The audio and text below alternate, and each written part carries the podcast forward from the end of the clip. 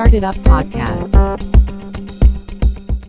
สวัสดีคุณผู้ฟังทุกท่านนะครับ คุณอยู่กับผม ดรคมคิดชัชราพร กับรายการ Started Up Podcast รายการที่ใช้ความรู้เกี่ยวกับเรื่องราวของธุรกิจ Startup และแนวทางการเป็นผู้ประกอบการออนไลน์ครับ EP นี้เป็น EP ที่ 21 นะครับ อัดขึ้นในวันเสาร์ที่ 4 พฤษภาคม ปี 2019 นะฮะ ก็ห่างหายกันไปนานนะครับ ในช่วงตั้งแต่ EP ที่แล้วเนาะ EP 20 ตั้งแต่น่าจะเดือนมีนานะ แล้วก็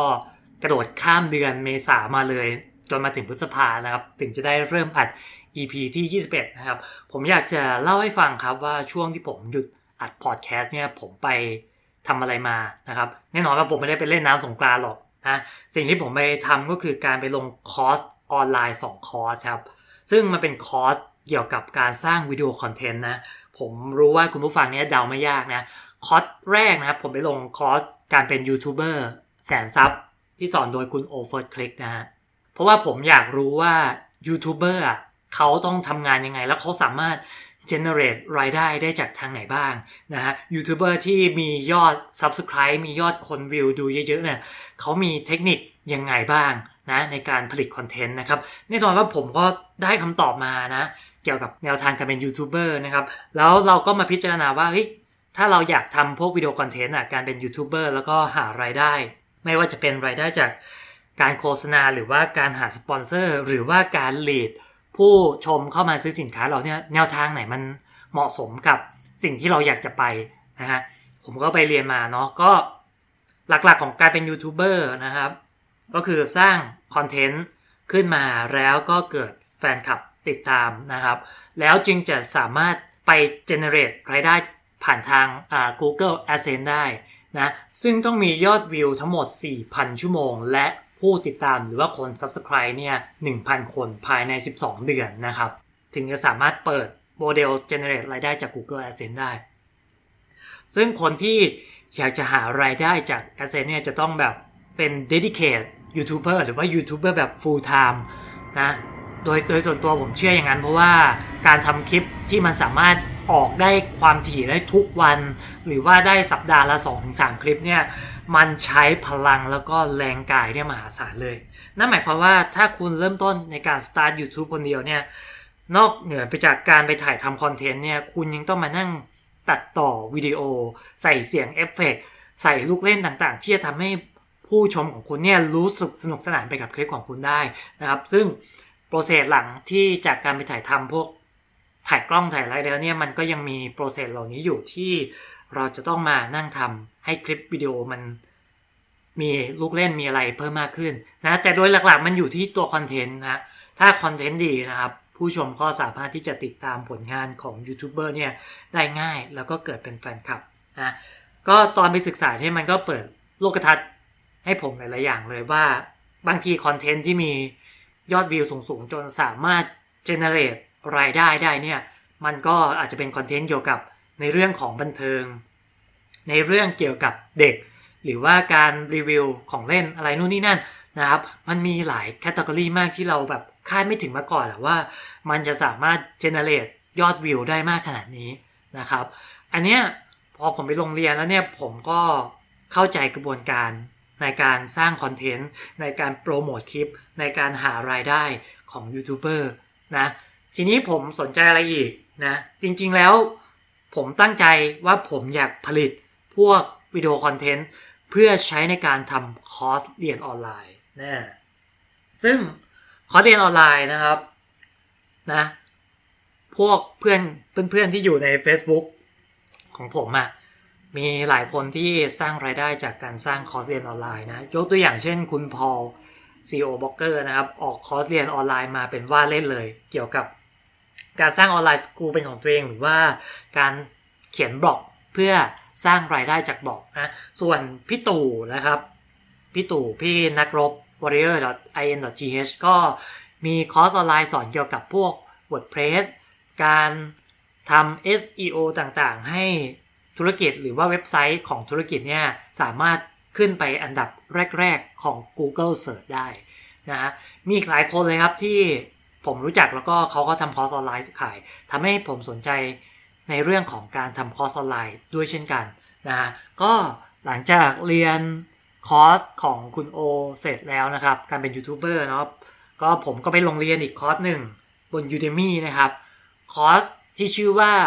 Udemy Masterclass นะครับ หรือว่าการทำผลิตคอร์สออนไลน์ขายบน Udemy สอนโดย Phil Ebiner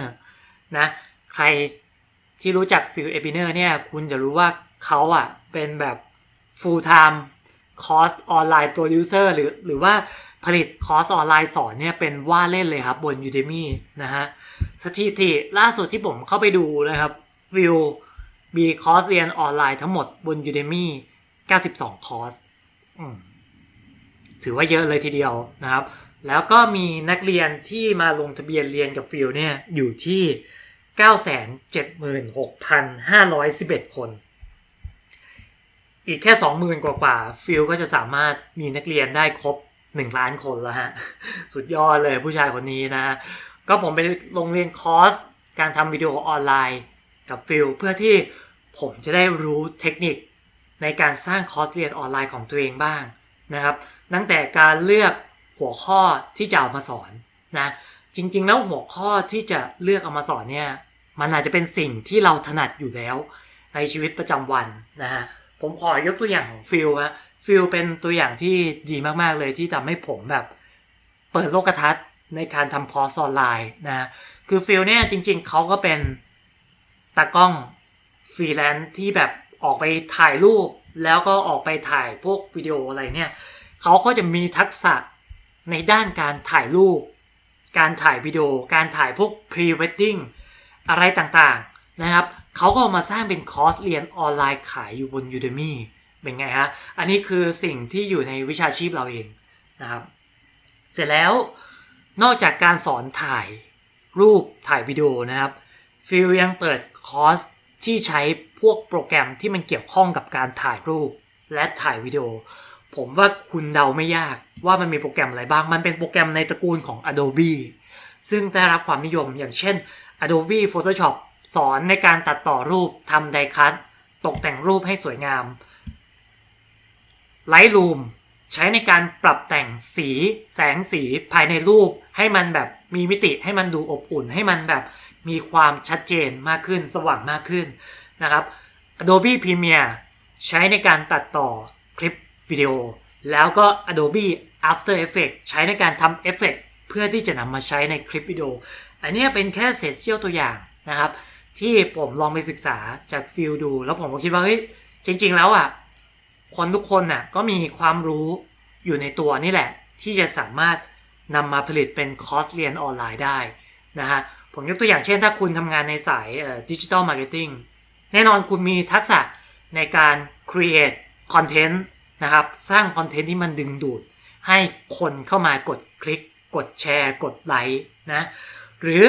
คุณมีทักษะที่ใช้ในการยิงโฆษณานะครับคุณก็สามารถเอาเทคนิคต่างๆ เหล่านี้เนี่ยมาสอนให้กับคนอื่นๆได้ เพราะว่ามีตั้งหลายคนนะครับที่ยิงโฆษณาบน Facebook ไม่เป็น หรือยิงเป็นแต่ก็ไม่รู้ว่ายิงแล้วมันมีประสิทธิภาพมากหรือเปล่านะฮะมันก็เลยออกเกิดเป็นคอร์สเรียนออนไลน์ขึ้นมานะยกตัวอย่างของผมอีกนะครับที่ผมไปลงเรียนคอร์ส YouTube ของคุณโอเนาะก็คือเขาเอา ประสบการณ์แล้วก็แนวทางที่เขาใช้ในการทำยูทูบเบอร์นะครับในการเป็นยูทูบเบอร์ในการทำคอร์สลง YouTube ต่างๆ มากมายเนี่ยมาแชร์ประสบการณ์ให้ฟัง มาบอกวิธีต่างๆ เพื่อที่เราจะได้ไม่ต้องไปลองผิดลองถูกมากนะครับ มันเป็นความรู้ที่มันย่อยง่ายมาแล้วนะเอามาสอนให้กับผู้คนนะลองไปสังเกต ตัวเองดูดีๆครับว่าเรามีความเชี่ยวชาญ หรือว่าความถนัดในเรื่องอะไรนะซึ่งความรู้นั้นนะ่ะ สามารถนำมาแพ็คเป็นคอร์สเรียนออนไลน์แล้วก็เผยแพร่ขายให้กับคนที่สนใจที่เขาต้องการนำความรู้เหล่านั้นน่ะไปสร้างรายได้เพิ่ม หรือนำไปต่อยอดในวิชาชีพของเขาให้ดีขึ้น อันนี้คือตัวอย่างเบื้องต้นนะครับ ก็หลังจากที่เรียนคอร์สของฟิลเสร็จ ผมอะเริ่มเลยว่าผมตั้งเป้าไว้เลยว่า ภายในปีนี้อย่างน้อยๆเนี่ยผมอยากจะมีคอร์สเรียนออนไลน์ของผมเนี่ยสักหนึ่งคอร์ส ที่แบบว่าเป็นเรื่องที่ ผมเองเนี่ยเชี่ยวชาญแล้วก็ถนัดนะครับ ก็ยังมีหลากหลายไอเดียเนาะแต่ผมก็เล็งไว้อยู่ว่าผมอยากทำคอร์สออนไลน์เรื่องอะไร ไว้เดี๋ยว ผมทำใกล้เสร็จแล้วผมจะมาบอกอีกทีนะว่า ผมเนี่ยสร้างคอร์สออนไลน์ขึ้นมาเรื่องอะไรโอเค ทีนี้มาต่อแนวคิดของฟิลนะครับพอฟิลหลังจากที่มีความรู้เกี่ยวกับการถ่ายรูป แล้วก็ออกเป็นคอร์สตัดต่อวิดีโอ ถ่ายรูปแล้วก็การใช้โปรแกรมตระกูล Adobe ต่างๆ ใช่ไหมครับ เขาก็มาในรูปแบบของการทำเงินอื่นๆ ยกตัวอย่างเช่นการเขียนอีบุ๊กลงขายบน Amazon นะเขาก็หยิบขึ้นมาสร้างเป็นคอร์สออนไลน์ เพื่อให้คนที่อยากมีรายได้ จากการเขียนอีบุ๊กเนี่ยสามารถเขียนอีบุ๊กเพื่อขายบน Amazon ได้ นอกจากนี้เขาก็ยังมีคอร์สการทำคลิปวิดีโอลง YouTube เพื่อใช้ในการทำวิดีโอ marketing นะครับรวมไปถึงคอร์สที่ผมเรียนด้วยนะก็คือพอเขามีความเชี่ยวชาญในเรื่องการผลิตคอร์สออนไลน์เยอะๆเขาก็มาเปิดคอร์สวิธีสอนการทำคอร์สเรียนออนไลน์ ลงบนเว็บไซต์ Udemy นะฮะเป็นไงฮะคือความรู้ที่มันทบไปเรื่อยๆเนี่ยมันสามารถ generate เป็นคอร์สเรียนต่างๆ เพิ่มมากขึ้น แล้วเขาบอกว่ายิ่งคุณมีคอร์สมากขึ้นเท่าไหร่เนี่ยมันจะเกิดเอฟเฟกที่เรียกว่า snowball effect นั่นหมายความว่าในการ generate รายได้ของคุณเนี่ยจาก1คอร์สเนี่ยพอมันเพิ่มเป็นอีกหลาย ๆ คอร์สเนี่ยอัตราการเติบโตมันจะไม่เป็นแบบ linear มันจะกลายเป็นแบบ exponential นะครับ อีกสิ่งหนึ่งนะที่ผมมาสนใจมากในการสร้างคอร์สเรียนออนไลน์เนาะก็คือผมเนี่ยไปอ่าน หนังสือพ่อรวยสอนลูกครับ ของโรเบิร์ตคิโยสกินะซึ่งพ่อรวยสอนว่าทรัพย์สินอะ คือสิ่งที่มันทำให้เงินไหลเข้ากระเป๋านะฮะส่วนหนี้สินเนี่ยเป็นสิ่งที่ทำให้เงินไหลออกจากกระเป๋าใช่ไหมฮะถ้าใครเคยอ่านหนังสือพ่อรวยสอนลูกนะซึ่งผมคิดว่าเฮ้ยในปัจจุบันน่ะแทนที่เราจะต้องไปมีเงินแล้วก็ไปเก็งกำไรจากการซื้อมาแล้วก็ขายต่อในเรื่องของพวกอสังหาริมทรัพย์ ซึ่งเป็นโดเมนที่โรเบิร์ต คิโยสกิถนัด แต่ในยุคดิจิทัลนะครับ ดิจิทัลเองเนี่ยก็สามารถกลายมาเป็น digital asset หรือว่าทรัพย์สินที่ generate รายได้ ให้กับเจ้าของของมันได้เช่นกันนะ อย่างที่ผมบอกไปอะอย่างของฟิลเนี่ยเป็นตัวอย่างที่ชัดเจนเลยคือสร้างคอร์สออนไลน์ขึ้นมา มันกลายเป็นส่วนหนึ่งใน digital asset ที่ช่วยเขาเนี่ยมีรายได้ ไปจ่ายค่าเล่าเรียน ไปจ่ายทุนการศึกษา มีรายได้ที่ใช้ในการแต่งงานแล้วก็ ไปซื้อบ้าน ซึ่งผมคิดว่าในปัจจุบันนี้เนี่ยออนไลน์มันเป็นสิ่งที่ทุกคนหลีกเลี่ยงไม่ได้นะครับ ผู้คน move ไปอยู่บนโลกอินเทอร์เน็ต โอกาสในการสร้างdigital content โอกาสในการทำ digital marketing แล้วก็ขายสินค้า ให้กับผู้คนบนอินเทอร์เน็ตเนี่ยมันเป็นสิ่งที่เป็นไปได้แล้วก็น่าเหลือเชื่อมากๆนะดังนั้นหากใครก็ตามนะครับ ที่สนใจในการสร้างคอร์สเรียนออนไลน์ หรืออะไรก็ตามแต่ และหรือคุณมีประสบการณ์นะคุณสามารถเข้ามาพูดคุยหรือว่าแชร์ประสบการณ์ของคุณกับผมได้นะครับผมเองก็ยังไม่มีประสบการณ์หรอกผมก็อยู่ในช่วงเพิ่งเริ่มต้น ในการจะผลิตคอร์สเรียนออนไลน์เป็นของตัวเองนะครับ ผมคิดว่ามันเป็นอีกหนึ่งภารกิจที่มัน challenge skill ผมอะเพราะว่าโดยปกตินะครับผมก็ทำแต่บล็อกใช่ไหมครับ เป็นพวกบทความเป็นตัวอักษรกับรูปภาพนะ กับพอดแคสต์ที่ผมมานั่งอัดนะครับ ก็เป็นแค่คอนเทนต์เสียง นะพอเราอยากจะ move กระโดดไปการสร้างคอนเทนต์ประเภทวิดีโอนะครับมันยังมีอีกหลายสิ่งหลายอย่างเลยที่เราต้องไปเรียนรู้เพิ่มเติมยกตัวอย่างเช่น การใช้กล้องถ่ายการพูดของเรานะครับ อย่างเช่นพวกการสร้าง การเทคนิคแนวทางการพูดหน้ากล้อง การทำ talking head วิดีโอหรือว่าวิดีโอที่ตัวเราพูดนะมันก็ยังต้องมีเรื่องขององค์ประกอบต่างๆนะเช่น องค์ประกอบของเสียงเสียงดีหรือเปล่า คุณมีไมค์ช่วยเสียงชัดเจน ให้ผู้เรียนของคุณได้ยินเสียงชัดหรือเปล่า หรือคุณมีเทคนิคการใช้แสงในการช่วยให้พวกเขาเนี่ยเห็นหน้าคุณได้ชัดเจนหรือเปล่านะซึ่งพวกอุปกรณ์หรือว่าเทคนิคต่างๆเหล่านี้มันไม่มีเลยบนการสร้างคอนเทนต์ประเภทข้อความหรือว่าเสียงเพียวๆนะครับการอยู่หน้ากล้องเนี่ยมันมีเอลเมนต์องค์ประกอบอะไรต่างๆ มากมายเพิ่มขึ้นมา อีกเยอะแยะเลยที่ทำให้ผมรู้สึกสนุกไปกับการเรียนรู้นะครับ แล้วผมเชื่อว่า คอร์สเรียนออนไลน์ในปัจจุบันเนี่ยมันคือหนึ่งใน information product ที่สามารถเอาไปสร้างเป็น digital asset ให้กับคนที่มีความรู้ แล้วก็อยากแพ็คเป็นสินค้าขายให้กับผู้คนได้นะฮะเอาเป็นว่ายังไงนะครับ EP ที่21เนี่ยก็อยากมาแชร์ให้ฟังนะว่าที่หยุดไปเนี่ยไม่ได้แบบ ไม่ได้ตั้งใจว่าจะหยุด Study Up ถาวรแต่ว่าเปิดโอกาสให้ตัวเองเนี่ย ได้ไปเรียนรู้แนวทางการทำคอนเทนต์ใหม่ๆบ้างนะครับไม่ว่าจะเป็นการทำคอนเทนต์เพื่อลง YouTube นะครับกระบวนการทำคอนเทนต์วิดีโอต่างๆ กระบวนการทำ marketing เกี่ยวกับคอนเทนต์วิดีโอและการสร้างคอร์สเรียนออนไลน์ เพื่อจะกลายเป็น digital asset ในอนาคต ขอบคุณสำหรับการติดตามรับฟังนะครับ แล้วเดี๋ยวมาพูดกันถึงเกี่ยวกับ Information Product ที่ผมถนัดใน EP หน้า นั่นคือการสร้างอีบุ๊ก ขึ้นมาขาย ซึ่งการสร้างอีบุ๊กก็เป็นหนึ่งในแนวทาง การสร้าง digital asset เช่นเดียวกัน เพราะมันสามารถสร้าง Passive Income ให้กับเราได้ ด้วยความที่มันเป็นดิจิทัลนี่แหละนะครับ ไว้ EP หน้าเดี๋ยวจะมาพูดให้ฟัง